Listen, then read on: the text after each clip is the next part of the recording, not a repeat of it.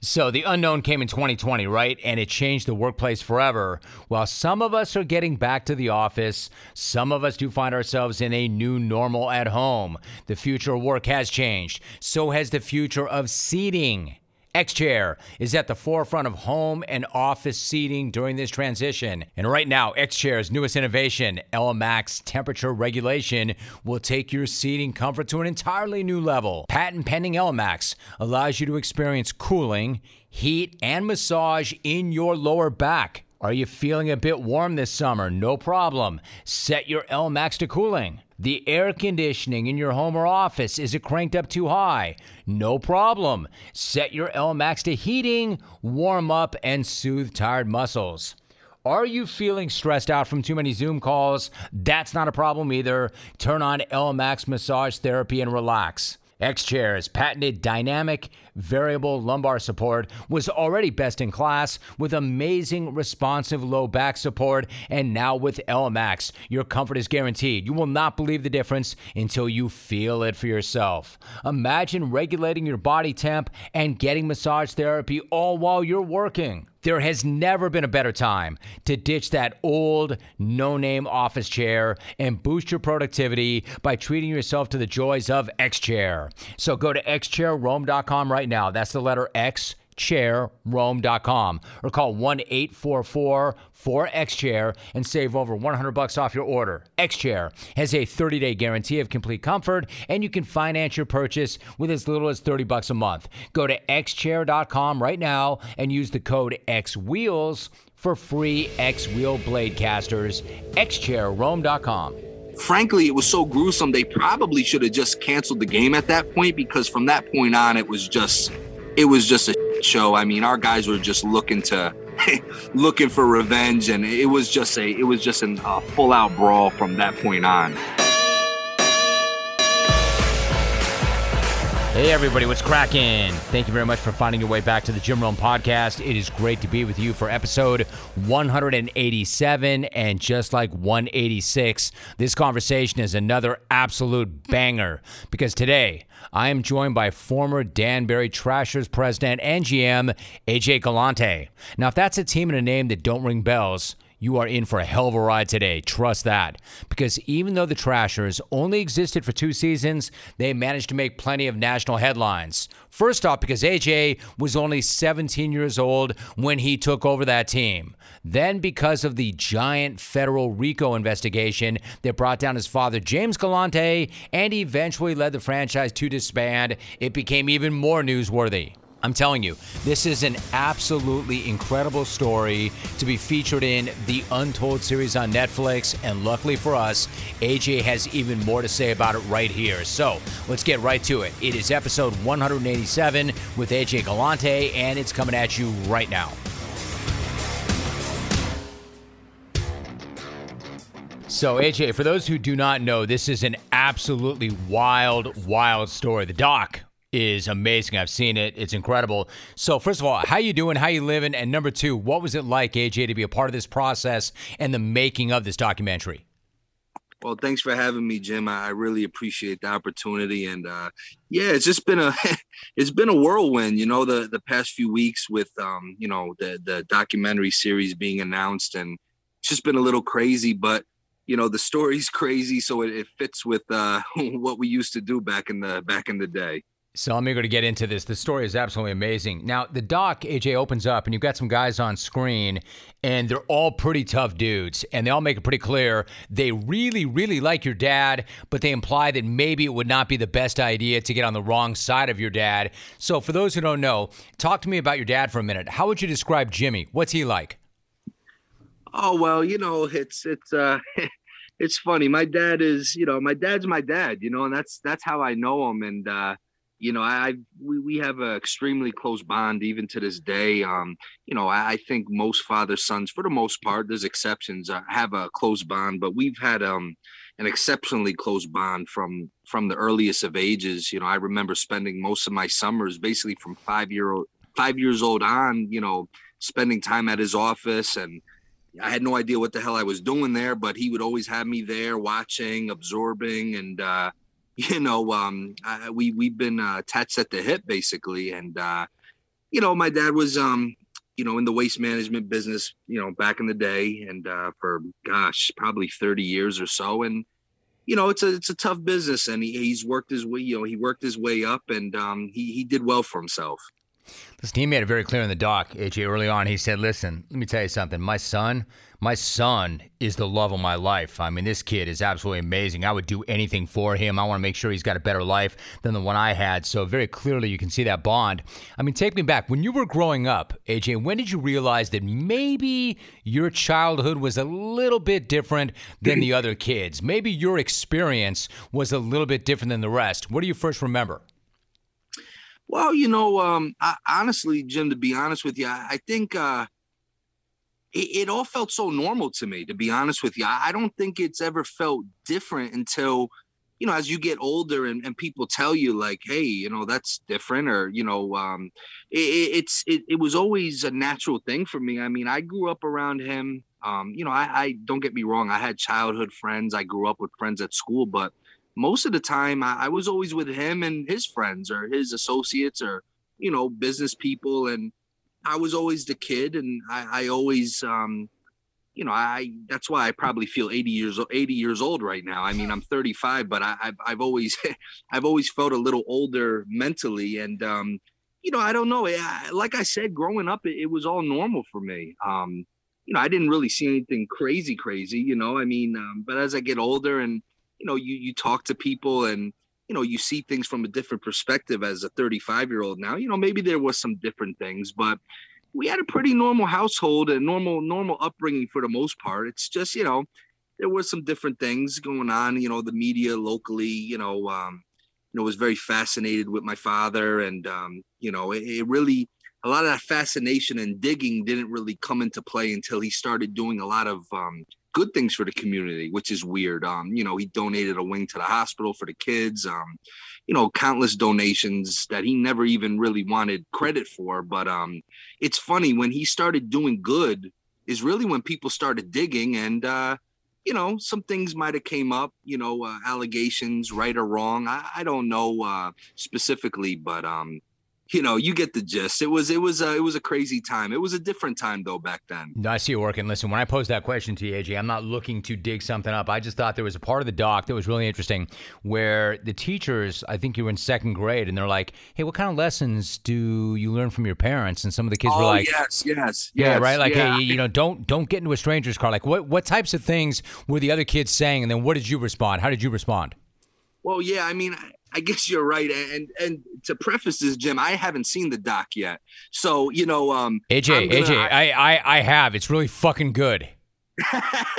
well, I haven't seen it, but I know what you're talking about now. I remember specifically being asked, and, and it's true. You know, um, I, I guess you're right. I guess that's probably when some antennas went off. Is uh, you know, like you said, you know, I remember the teachers were asking kids what, you know, some lessons they've learned. And, you know, this one said, Hey, don't take candy from strangers. Or this one said, Hey, don't get into a car with a stranger. And I just always, from, you know, from what I can remember was always taught, you know, you, you, uh, you always keep your mouth shut. You don't, you don't, you don't talk about your business. You don't rat on your friends. You always try to be a stand up individual. And, uh, I guess that's a little odd for a second or third grader to come up with, but that's what it was. that is wild. That's that's exactly what I was getting at. So all right, so you haven't yeah. seen it, I have, so I knew the answer to the question already. Hey, we're back. Making new memories in a new world. You know, I found the best way to hold on to those memories is by turning them into art art that will last forever from paintyourlife.com. Now, when I heard about paintyourlife.com, I thought that is an amazing idea. An amazing idea for birthdays, anniversaries, weddings, etc. But I figured, man, it's got to be expensive, right? No, not so. These paintings are amazing. The quality is incredible, but truly affordable. It's an amazing value proposition. So if you want to give a truly meaningful gift, you've got to try paintyourlife.com. Get a professional, hand painted portrait created from any photo at a truly affordable price, or combine photos of people or places that you love into one single painting. Choose from a team of world class artists and work with them until every detail is perfect. The process is incredible. It's meaningful, it's personal, and it can be cherished forever. At paintyourlife.com, there is no risk. If you don't love the final painting, your money is refunded, guaranteed. And right now is a limited time offer. Get 20% off your painting. That's right. 20% off and free shipping. To get this amazing offer, text the word Rome to 64000. That's Rome to 64000. Text Rome to 64000. Paint your life. Celebrate the moments that matter most. Terms apply. Available at paintyourlife.com slash terms. Again, text Rome to 64000. Listen, there there was a huge turning point, AJ, in your life when you saw a movie. What was that movie, and then why did that change everything? Well, you know, I grew up here in you know Danbury, Connecticut, about an hour north of New York City. I mean, really growing up, you know, everything here is baseball, basketball, football. You know, the regular, I guess, what you would call the big the big sports. And uh, you know, I remember it was probably whenever the Mighty Ducks came out, I was probably seven or eight years old, and uh, I remember it was one weekend. My mother said, "Hey, let's go to the movies," and uh, you know, we went. I had no idea what we were going to see. Um, I knew nothing about hockey, and we ended up watching the Mighty Ducks. And honest to God, I don't know what it was about that movie, but it, it just, I just became so intrigued with uh, with hockey and we didn't even have a ice arena here at the time. And i remember after the movie i said ma listen please bring me bring me to sports authority. And we ended up getting some rollerblades and uh, you know a little bootleg street hockey net uh, uh, stick. I wasn't even holding it the right way. And uh, i taught myself how to you know rollerblade and you know kind of played street hockey. But mighty ducks was kind of my uh, kind of what uh, ignited the flame for for me personally with with uh, with hockey. All right, so you find that thing. I mean, that thing was your thing. You found your passion. You found the thing that you just loved, and then you start to play. And you play ice hockey. So, what were you like on the ice? What kind of a player were you? Well, when I started playing on ice, actually, we had to go a couple towns over in uh, actually New York State. They were the only ones locally had a rink at the time, and uh, you know, I hit a growth spurt in, in middle school, and I was playing just a regular in-house league in uh, Brewster, New York, actually. And um, you know, at the time, I was like, I was a phenom because I was playing in a low level, low level in-house league, and I was big at that age, and I was just steamrolling kids, and you know, I was just scoring goals. And once I got to high school, it changed. the The level of play definitely uh, intensified and and got a lot more difficult. And uh, I barely played my freshman year. I was kind of like a fourth line.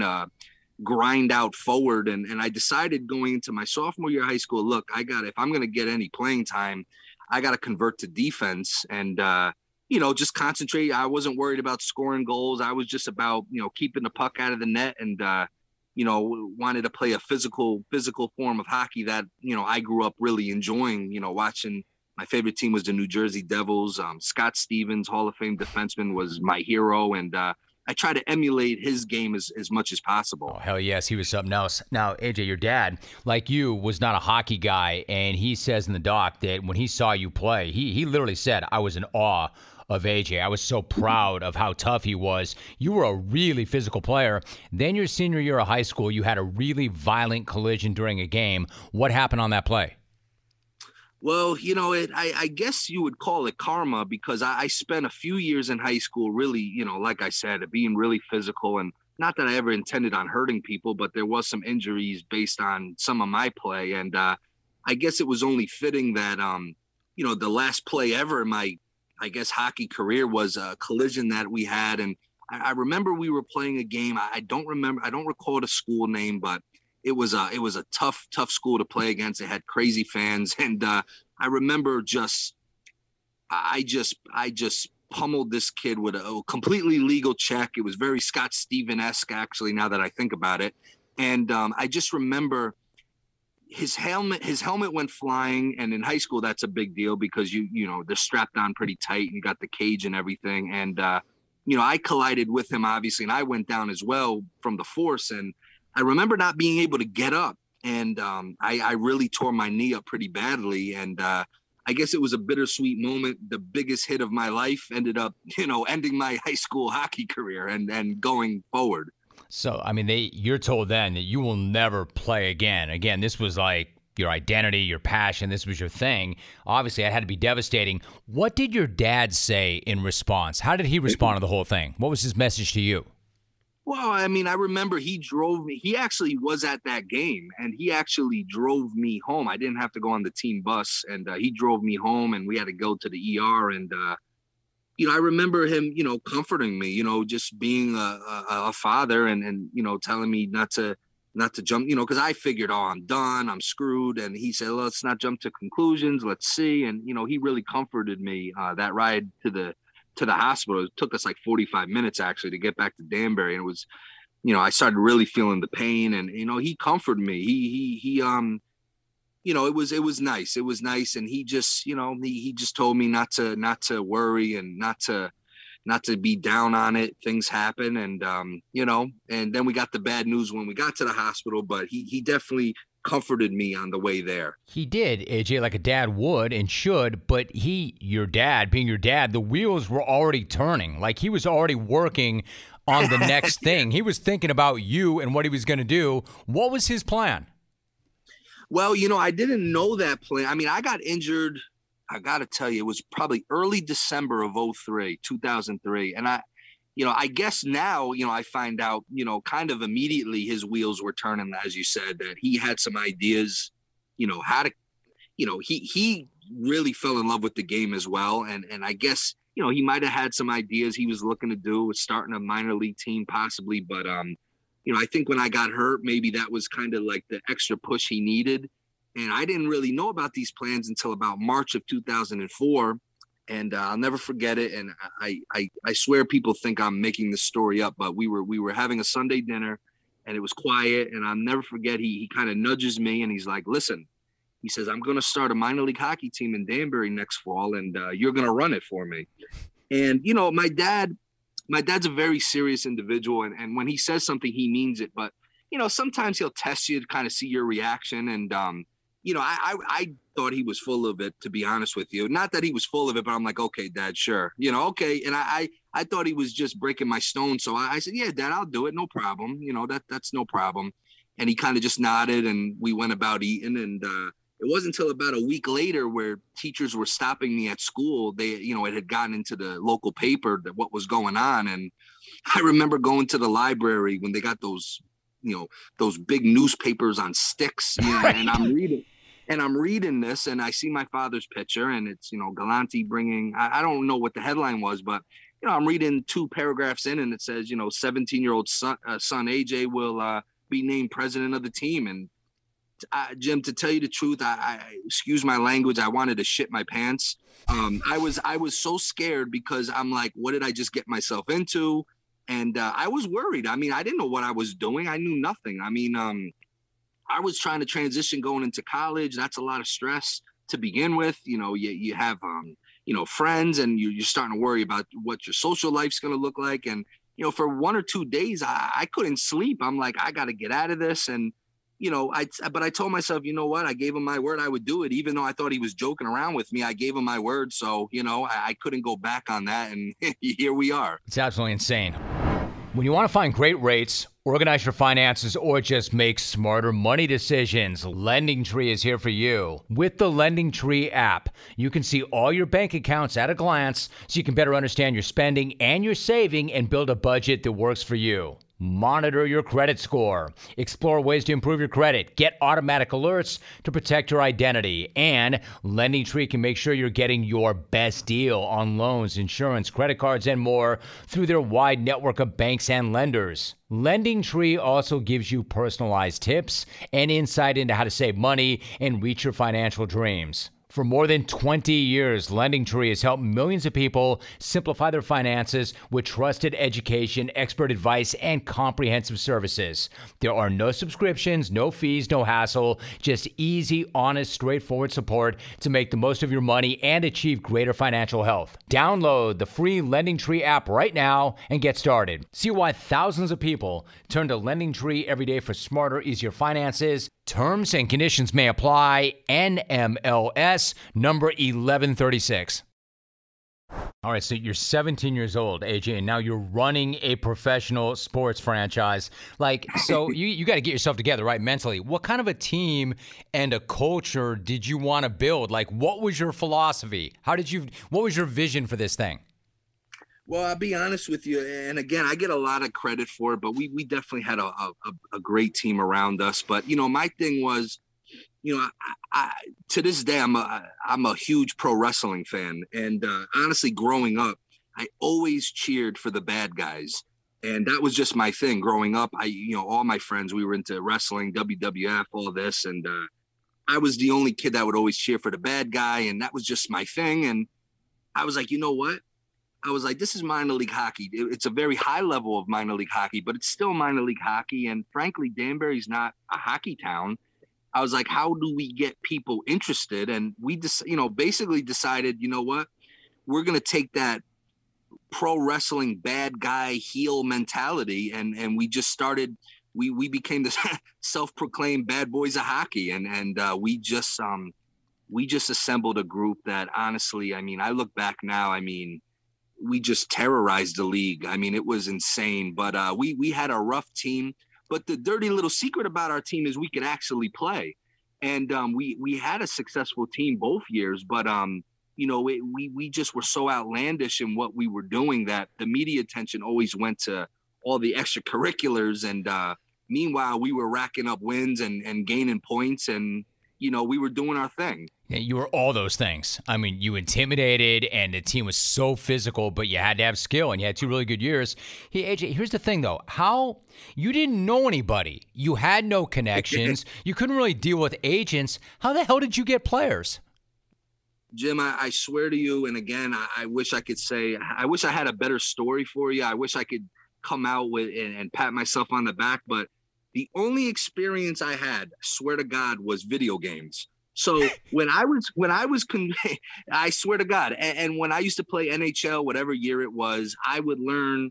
You know, uh, you know, I literally I was the kid that actually took it serious. I created a team on NHL, whatever year, and uh, you know, followed the salary cap, and you know, honestly, I I literally and people think I'm lying. I literally would just go on the hockey database, hockeydb.com. I'll never forget it, and I would just I became a, a very stat driven, and it's funny because I hate analytics in sports, but I became that early on, and uh, I just I literally was just going by numbers. I was I was we were projecting things like a stock market. I was like, okay, well, we would I was averaging numbers. It was the weirdest thing. I don't even realize I don't even know what what I was coming up with calculation wise, but we just we started putting a wish list together and uh, we did have a few connections to get to guys, and and we just we just made some things happen. It was it was it, it really is insane. No, no, it's true. Like you were like a, a nerd, a stat geek. You were like an yes. analytics guy before there were analytics, and then AJ, you develop patterns. Now, the, the thing to me that I love about this doc, literally anybody who sits down for an interview, like everybody's a character. Everybody is different. Everybody's interesting. I could ask you about any number of people, but I want to ask you about Tommy. Who is Tommy T Bone Pomposello? well, Tommy, you know, I've known Tommy. He's been a family friend for as long as I remember. He he worked for my father for a, a period of time, but he actually was um when I going back to when I was saying when I when I played hockey in house in middle school, he was one of my coaches at the time. And at the time, you know, I knew him as, you know, oh, there's T Bone. You know, he I know him from the yard, the garbage dump, and I, where my dad works. And I'm like, what the hell is this guy doing here? I didn't realize he was into hockey like that. And um Tommy, oh my God, he I figured he'd be on my side because we had a you know a history, obviously. I mean, he used to ride me on the ice, man. He used to he used to check me, beat me up. I mean, um, he he he toughened me up and you know what? He had a lot of history. His father was the equipment manager for the Rangers at one time, and uh, you know, he had a lot of background in minor league hockey, did a lot of stuff with different teams, equipment manager for different minor league teams. Um, I, I believe he he um, right before the Trashers actually, I believe he was with the um, the Army hockey team. He had he had basically a job for life up there, and he left there to come with us. And uh, he had some connections, and especially with some of the enforcers, and he he actually was a uh, gateway to a lot of a lot of this stuff.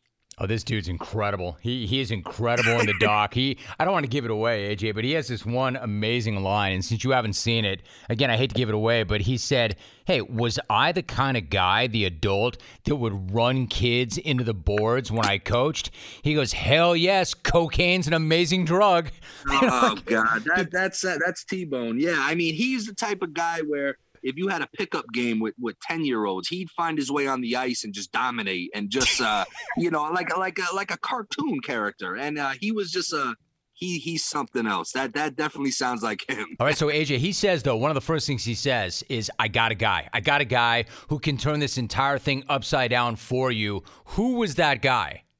Oh, he's got to be talking about Brad Wingfield. Yes. I mean, that was um, that was you know we get credit. I mean, I I think the I think the um the narration throughout the years goes that we signed Brent Gretzky first, but the reality is uh, Brad Wingfield was the first guy we signed, and um, you know I remember Tommy, you know, because I said to Tommy, I said, look, we need to find the craziest guy.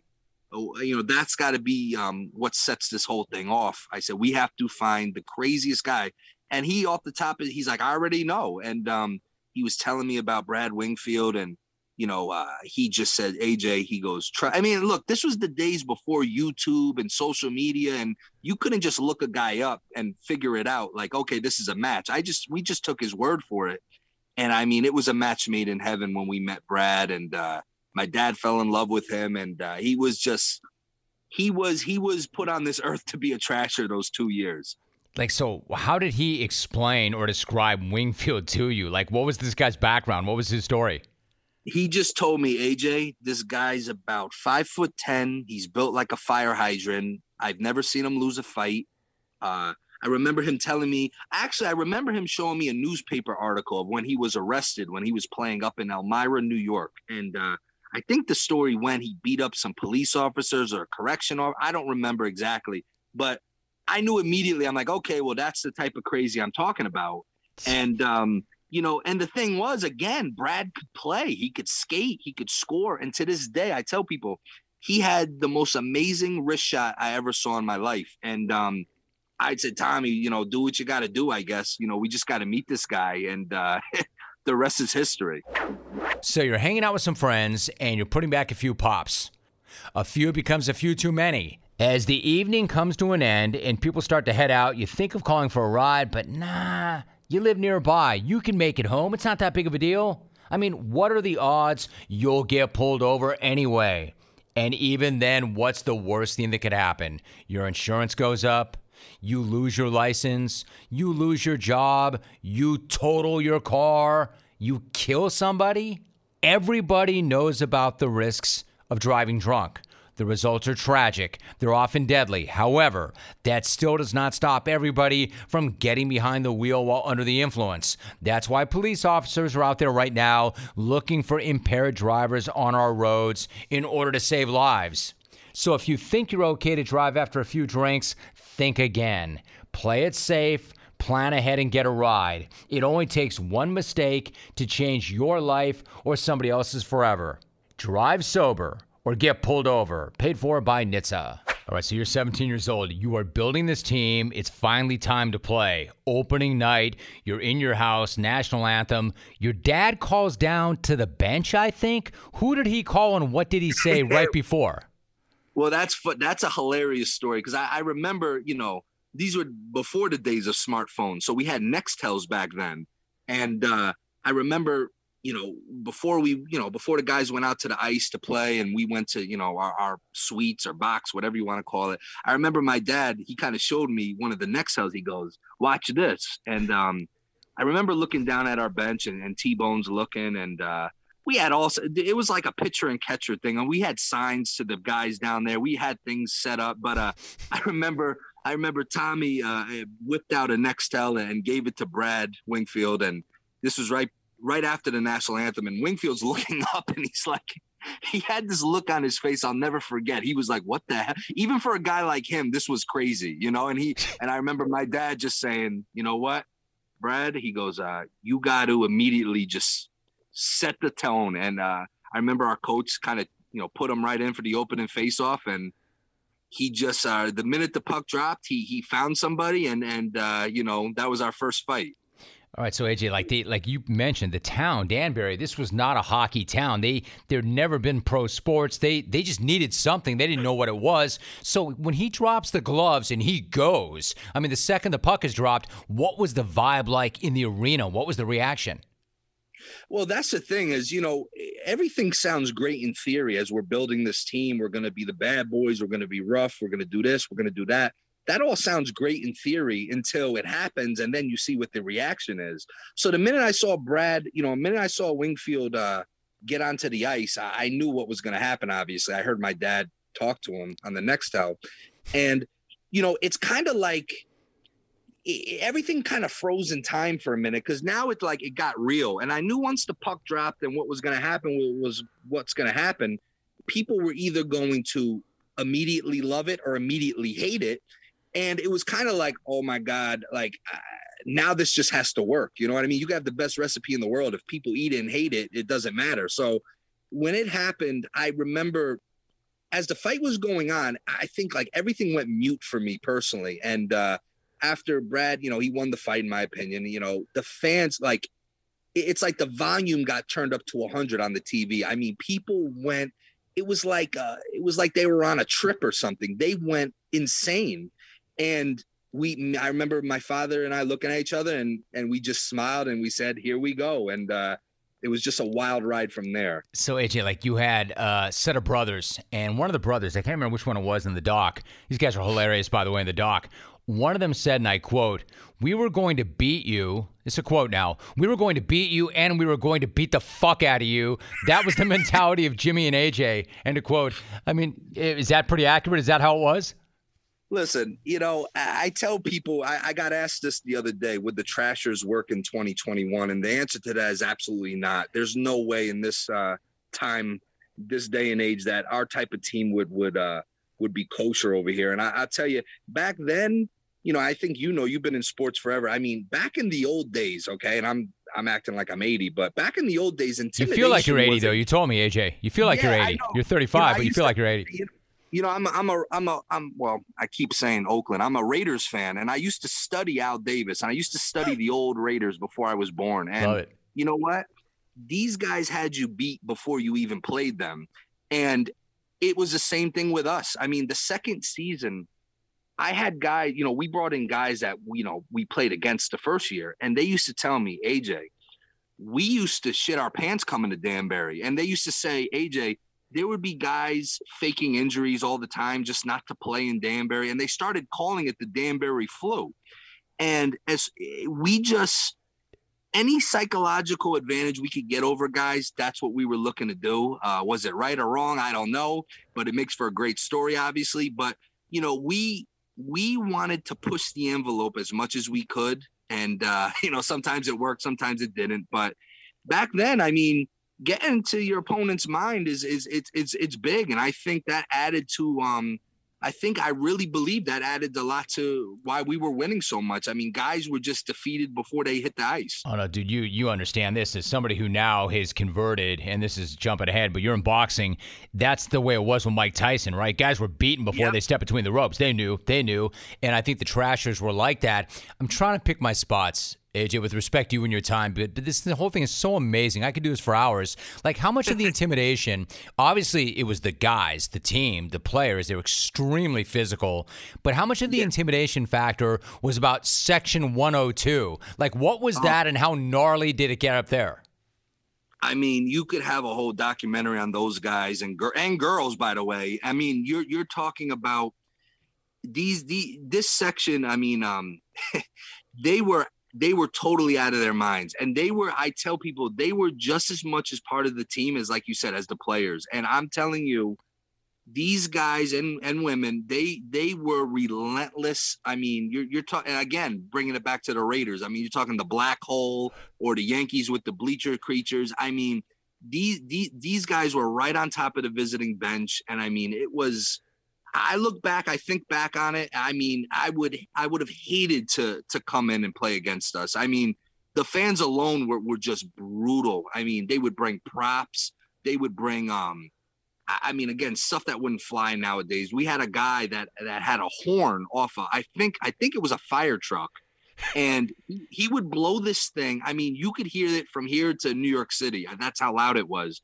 And whenever there'd be a timeout and the opposing team's trying to talk plays, and this guy had it right over, blowing it in their ears. I mean, there's no point. I mean, I used to see sometimes coaches just stop talking. There was like no point in even trying to get the playoff. Incredible. It's impossible.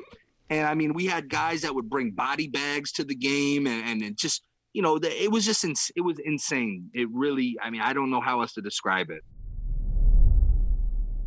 Listen, did you know that a fire department responds to a fire every 24 seconds? I mean, incredible, right? Fire Prevention Month is in October, so it's right around the corner.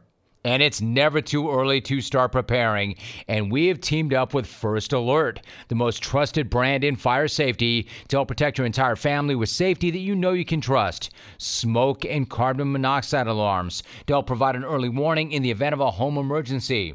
Having enough First Alert smoke and carbon monoxide alarms is one of the best things that you can do for your family and your home. You want to install alarms on every single level and in every bedroom of your home. Then, once the alarms are installed, it is important to maintain them by testing them with regularity. Also, remember, alarms do not last forever. They do need to be replaced at least every 10 years. If you cannot remember the last time you replaced your alarm, it is best to replace that unit completely. For a replacement option, my favorite is First Alert's 10 year sealed battery alarms. 10 year sealed battery alarms are convenient and they eliminate the need for battery replacements for a decade. Lastly, take this time to discuss home safety with your family. Plan and practice an escape route, and remember to practice it at least twice a year. And for more information on fire safety products, safety tips, and educational activities that you can do at your home with your family, go to firstalert.com slash fire prevention month. Everybody should be doing this with their family. Go to firstalert.com slash fire prevention month the, the body bag thing's incredible. Like one of your yeah. guys would knock a dude out and they were throwing body bags over the fallen player. It was, you know, we got a little backlash from that. Not that that was our idea, but we let Section 102 do what they got to do. I mean, they were they were like family. They became like uh, you know part of the team, and there was sometimes some of the things they did. We we get some back in those days letters, and people were upset. But you know what? I mean, look, we they they uh we we let them we let a lot slide and hey they they did what they had to do but it was just insane aj what happened in the broken leg game what was that all about well i tell you and again coming from uh, I played, you know, a lot of sports growing up, not just hockey, and, and you know, went to. I've been to a, tons of live sports. Obviously, I mean, it was the most gruesome uh, injury I ever personally saw live. I mean, um, I don't think I was alive for it, but people tell me, or maybe I was alive for it. But my dad equated it to when Joe Theismann broke his leg when Lawrence Taylor sacked him. And this uh, Brad Wingfield, I mean, he um, was trying to engage someone into a fight, and the guy declined. And Brad Wingfield turned around, and this guy kind of cheap shot. They call it a slew foot. He kind of grabbed Wingfield by the back of his uh, jersey and pulled him back, and at the same time kicking his leg out. And I remember being there and, and literally it was like a pretzel rod snapping. I'll never forget the sound. And Wingfield, who's one of the toughest guys I ever met, the the the screaming, I could still hear. I mean, it makes my hairs raise up on my arms. I could hear it like just to scream like an animal, just screaming. He was in so much pain. And uh frankly, it was so gruesome. They probably should have just canceled the game at that point because from that point on, it was just it was just a shit show. I mean, our guys were just looking to looking for revenge, and it was just a it was just an, a full out brawl from that point on. In fact, even in the doc, they you guys you, you, make a point of saying that on the broadcast they went to like music and a still graphic and didn't even show it. Your dad had gone into the locker room. He had a message for the team, and to your point, AJ, it just became a shit show. Your dad actually got into it with a ref. What happened then? Well, you know what had happened was, I mean, you know, look, here's the thing. I mean, uh, emotions, you know, whether it's right or wrong, emotions play into sports. And my dad was very, my, my dad's a very hands on guy, you know, very, from what I read, I mean, it, very George Steinbrenner-ish, if you want to put it that way. And I tell you, he was upset. I mean, Wingfield was like a, a family member to us, aside from the hockey, and he was visibly upset. And um, he was upset with the refs because, you know, he, was upset that you know some things were going on that probably could have um, avoided that. But again, it's it's hockey, it's sports, it happens. I think the emotions got the best of my father, and at the end of the game, he made his way to the penalty box area, and some words were exchanged, and uh, you know I came kind of trailing behind. I didn't see it, but there was a big commotion when I when I got down there to try to stop him, and uh, you know allegedly he he struck the struck the ref and. Um, it was a, it was just a shit show and and again uh, whether that's right or wrong i don't know but it's like you know we're not gonna you know if we feel one of our guys is is is uh, injured or you know you're gonna go after us you know we're gonna just go all out after whoever it, it really didn't matter thing is i mean the team talked about it in the doc like with chills like if the owner is going to do that i mean you can say allegedly. I mean, allegedly, did he punch him in the face? And allegedly, was he a cop? And did your dad allegedly get arrested for it? or well, reportedly yes, or absolutely.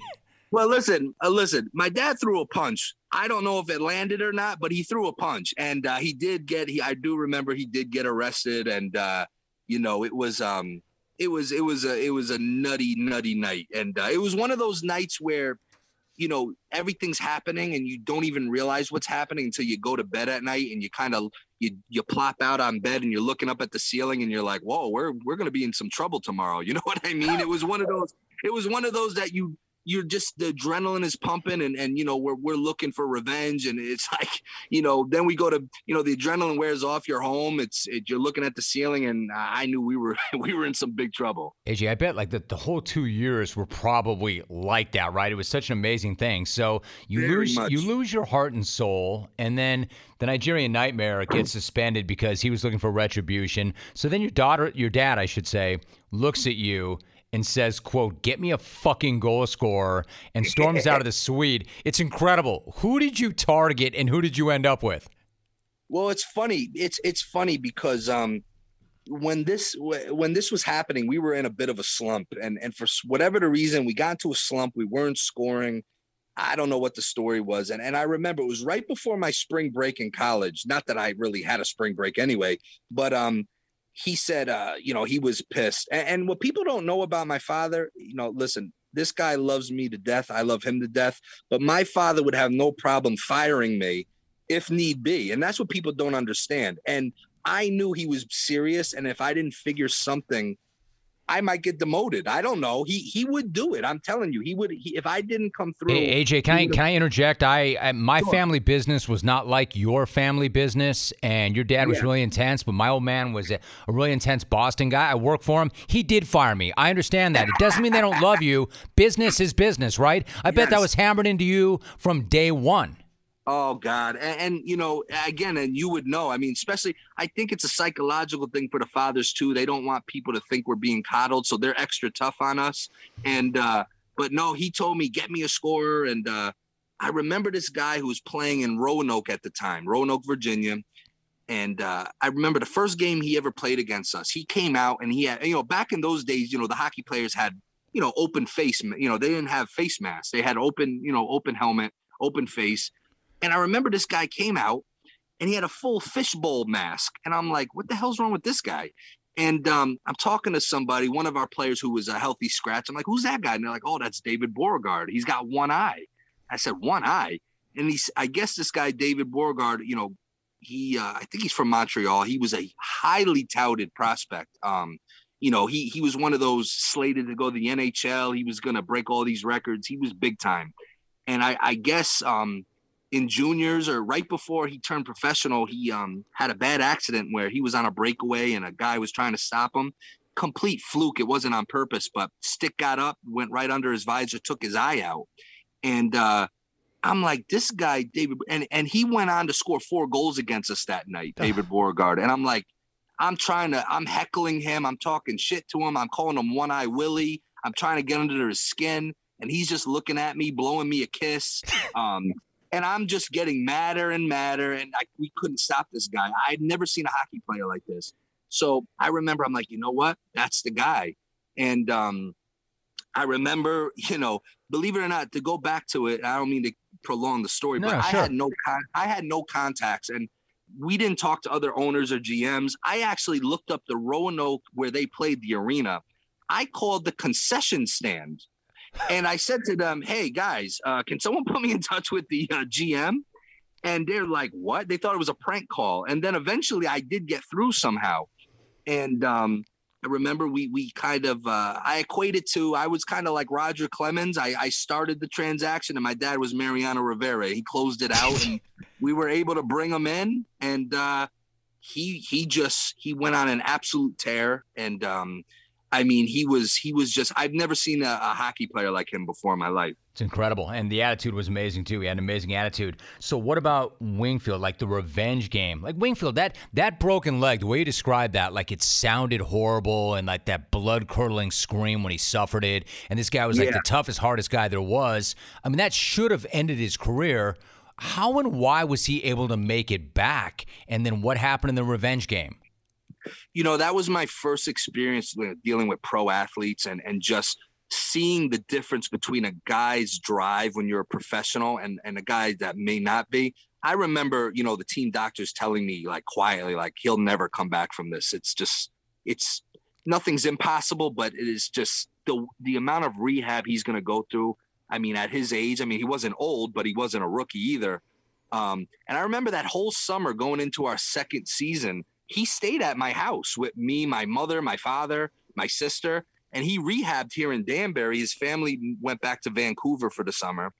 And we used to, and it was funny. He he couldn't move. He was in this big brace, and we would play video games against each other, and we'd be battling, and we got so close. Like that was the closest thing I had to a brother at the time, and he he rehabbed like like an animal. I mean, just I would watch him do exercises at the house. They had him do, and he really I think he knew he was on the back nine of his career, but he needed to come back for that second season to get to that Kalamazoo game. And uh, he rehabbed like an animal, and he was able to. He was able to, much to the dismay of uh, Josh Elzinga, who who heard him. He was able to come back. It was uh, it was amazing to watch the determination. AJ, I think that maybe you won't bite on this, but I'm going to ask you because it's part of the doc too. Did your dad say to him, "We know where Elzinga lives. What do you want to do? How do you want to handle this?" no comment. I thought so. so, what about the game itself then? What do you like what what was Wingfield like before that game? What was the emotion of the building like before that game? You know, it's always I always tell people too, we were such an intense team, but off the ice, these guys were hilarious. Everyone got along for the most part. It was always joking and, you know, we bullshitting and everything. But that game, everyone, it was like everyone knew what was going to happen. And it was like, it was eerily quiet, you know, and uh, before the game. And I remember, you know, like two hours, like an hour before the game, before even warmups, Wingfield was all suited up with a helmet on, skates, everything, just sitting at his locker. And I tell you, I don't get scared by much, but I was intimidated. And he was just kind of rocking, rocking. And I didn't even go over to him or fist bump him or anything. I just left him alone. I mean, that's like, I wasn't going to poke the bear. And uh, it was just eerily quiet. And everyone, it, you know, everyone knew what was coming. And uh, I mean, it was just, it was eerily quiet and no music, nothing. And, uh, you know, our coach at the time barely said anything before the game. It was kind of like, hey, guys, uh, you know, take care of yourselves, be careful. And that was it. There was no instruction. There was no, hey, we're gonna run these lines. It was it was everyone knew. And uh yeah, it was uh, it was another memorable night. You know, so you and I are having this this conversation. This feels like we're talking about something that played out over 15 years. I mean, again, you were 17. It was only two seasons, and in the meantime, I mean, and and by the way, you're getting national run. Then there's an NHL lockout, and then yes. then people like ESPN is doing features. New York Times is coming in. This is like a national thing all of a sudden in Little Danbury. In the meantime, though, the feds are investigating your dad and the team, and they're sure. undercover and they're infiltrating the situation. And then yes. your dad ends up getting 87 months in a federal penitentiary. The team is shut down just like that after two years. And Fultz, I mean, it was such an emotional thing to so many people. What was it like for you to go through that and have that whole thing end so abruptly and lose your father for that kind of time? Yeah it was you know i tell people i mean it was you know it was it was just and i'll tell you i mean when that part of the doc comes on when i watch it that might get a little emotional because it was like um you know we worked so hard and uh you know we weren't perfect people but when that all happened, I mean, you know, you had a lot of emotions. My first priority was my father. Obviously, we were upset, you know, what was going on. But, you know, we I understood. I grew up around him. I I, I understood things could happen and this and that. You know, that was my first priority was, you know, I was upset for my father and you know, you start preparing, making those weekend trips to go visit him every weekend and stuff. You got to prepare mentally for that. But also losing the team was like um a pain I'll never forget. And and I remember running into people like right after it happened. A lot of the fans, a lot of them section 102 and they would literally cry in my arms. And um it was so it was so hurtful to me because I, I felt like in a way and it wasn't our fault, but I just felt like we I let them down and you know we we didn't we didn't win the championship that second year. We lost in the finals and you know it was people would literally grown men cry in my arms um, and i had to hold back tears to be honest with you it was tough it was tough when a grown man's crying and i'm you know at that point i'm 18 19 years old but you know it, it, it was tough. It was it was a it was um it was a it was a it was a tough thing to shoulder. And um honestly it was like going through a bad breakup. I didn't start watching hockey again until about two years ago. Um after after we lost the team i wanted nothing to do with hockey. Um you know, I didn't want to, I didn't want to talk about the Trashers, even though it's inevitable everywhere I go. It's, it's somehow it's brought up, but I didn't start watching hockey again until about two years ago after, you know, the Way brothers came and wanted to do this doc. And I said, you know what, let me try to get back into it. It's definitely a different game now, but you know, I miss it. And uh, I'm, I'm slowly trying to get back into it and, you know, who's who and who's what. And, uh, but it was, it was, it was a terrible, terrible time. But you know what? my dad always taught me tough times don't last, tough people do. And uh, I, I said it. I think I said it in the interview. Is you know what we we made ourselves the bad boys, and and growing up in the fairy tales, the bad guys don't win. So you know what? We had our run. We we shot up like a meteor, and we we fizzled out like one too. But you know, sometimes you reap what you sow. Hmm. I, I, really respect the response, actually. So, AJ, what did you do if, like, you wanted nothing to do with hockey or another gig like that? Like, what did you do for the next decade? What was your life like? Well, just like any, just like anything else. Before my father went away, you know, I had so I graduated college when my father was about to go away, and you know, just in my typical dad fashion, he um he had an ex-employee who um started a heating oil company in the area, and he said, "Look." you know because again jim you got to understand my whole life i figured i'd go to college and i'm just going to work with my dad i mean then all of a sudden you know within two years of graduating college um the business is gone the team is gone and my dad's going to be gone temporarily so it was kind of like now what the hell am i going to do now you know what i mean and uh but like anything else not thinking about himself thinking about everyone else my dad hooked me up with a guy who had a heating oil company and uh I was able to get into that business and learn it, you know, and uh, you know, sometimes go on the truck with him or you know, learn a lot of doing collection calls. That was the worst time of my life actually. But um, you know, it was just a it was just a mundane regular regular job. But you know what? I had an my dad again, you know, set me up with an opportunity when he was gone and I, am very grateful for that because honestly, I, I didn't you know, you never think something's going to end. And, and really my whole life was like, Hey, I'm going to be working with dad. So, I mean, you know, once I got out of college, which really going to college was for my mother, but I said, once I get out of this, you know, I'm working with dad. And then within two years of graduating, it's like everything's gone. So it's, it was a, it was, um, it was a lesson I learned. You, you know, it was, uh, it was scary, but my dad, he, he still found a way right before he went away to put me in a position to, be successful. Yeah, he always did. That was always the thing. So I would imagine, like, you not to get too deep with you really quickly, but I would imagine, like, when you're 18 and you're, and you, I mean, dude, you are killing it. You are killing it. Like, you are living the life. Everything's coming together. You're finding your stride. You're finding your thing. And then all of a sudden, it's all ripped from you. And then you spend the next 10 years doing what you have to do. You pay the bills. You probably go yeah. through the motions. But then, like, you kind of got your mojo back. Like, you found your mission. You found your purpose. You found something that you could take a shot at and pursue on your own. What was that and what was that like? Well, again, I mean, just like with the Trashers, you know, kind of getting into it by fluke, you know, just my dad having a conversation with me over spaghetti one night. I mean, uh, I remember it was 2011. So, you know, five years after the Trashers disbanded, I was uh, actually, you know, I was I I met someone by fluke in the Danbury area who was an ex uh, heavyweight pro boxer, and um, I met him. It was the first time we we had a business dealing with with um, actually a car. He has a used car dealership, and don't ask me how, but the next thing I knew it, he just asked me, "What do you know about boxing?" I said, "I know nothing about boxing. I I know about Mike Tyson, and that was it. You know what I mean? I didn't grow up a boxing fan. I really um." other than Mike Tyson, I didn't know anything about boxing. And he was working with a uh, pro in the area as well. And he said, you know, the guy needs some management. And, and, you know, next thing I know, I'm like, well, what are you trying to tell me? And, uh, he started, he started telling me, Hey, you should get into boxing. And I'm like, well, I don't know anything about boxing. And then, uh, I, I kind of left it alone and I just was thinking about it. And I'm like, you know, I knew nothing about hockey either or running a team. And, uh, next thing you know it, I, I ended up, making a deal with these guys and I started managing uh, pro boxers, and it was a total again total fluke.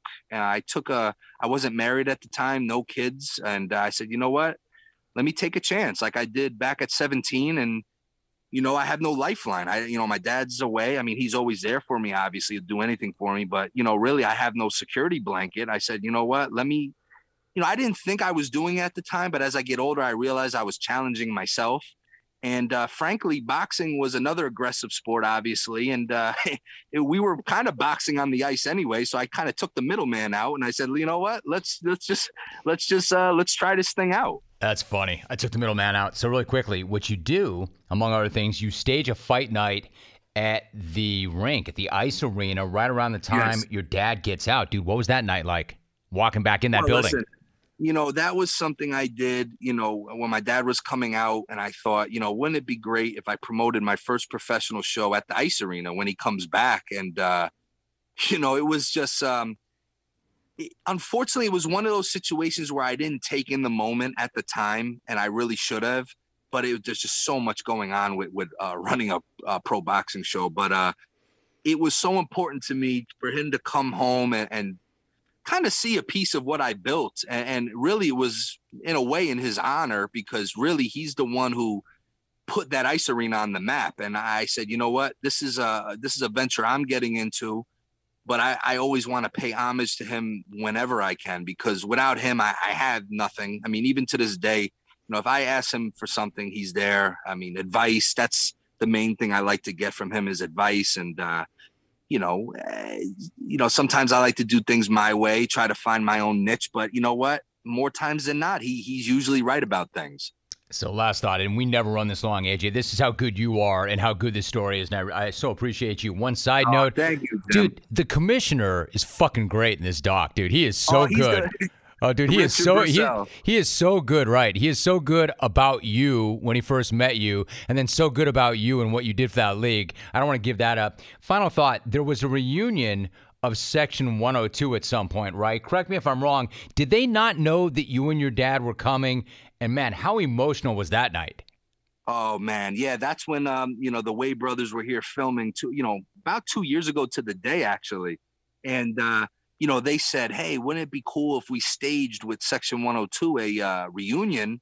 You know, they had a guy from Section 102 who was kind of the head of it, and he we kind of filled him in on what was going on, and you know, the rest of them had no idea, and they set up kind of like this trasher reunion, and uh, you know, we I remember that day we went to a local sports uh, bar over here, and and when they saw us, especially my father, because a lot of them hadn't seen my father and Jesus, you know, over a decade. Um, just seeing their faces. I mean, going back to when I told you, you know, you had grown men crying in my arms.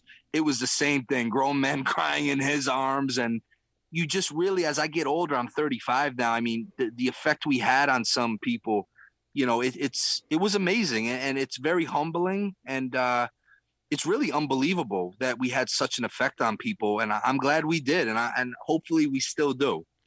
Listen, I the, the documentary is absolutely incredible. I'm glad that you got to a place where you were willing to talk about this and you did give your blessing for this type of thing. I mean, this thing is an absolute must watch. Like I knew it was going to be good. I I was riveted I was riveted. I think it's absolutely amazing. So I'm so glad that you did that. I'm so glad that you could spend the kind of time you did today, AJ. This thing is live right now, and people should all run to it and see it on Netflix. It is amazing. The Trasher story is amazing, and congrats on the new venture, man. Really good to meet you, and I really enjoyed the time that we spent together, man. Thank you so much, dude.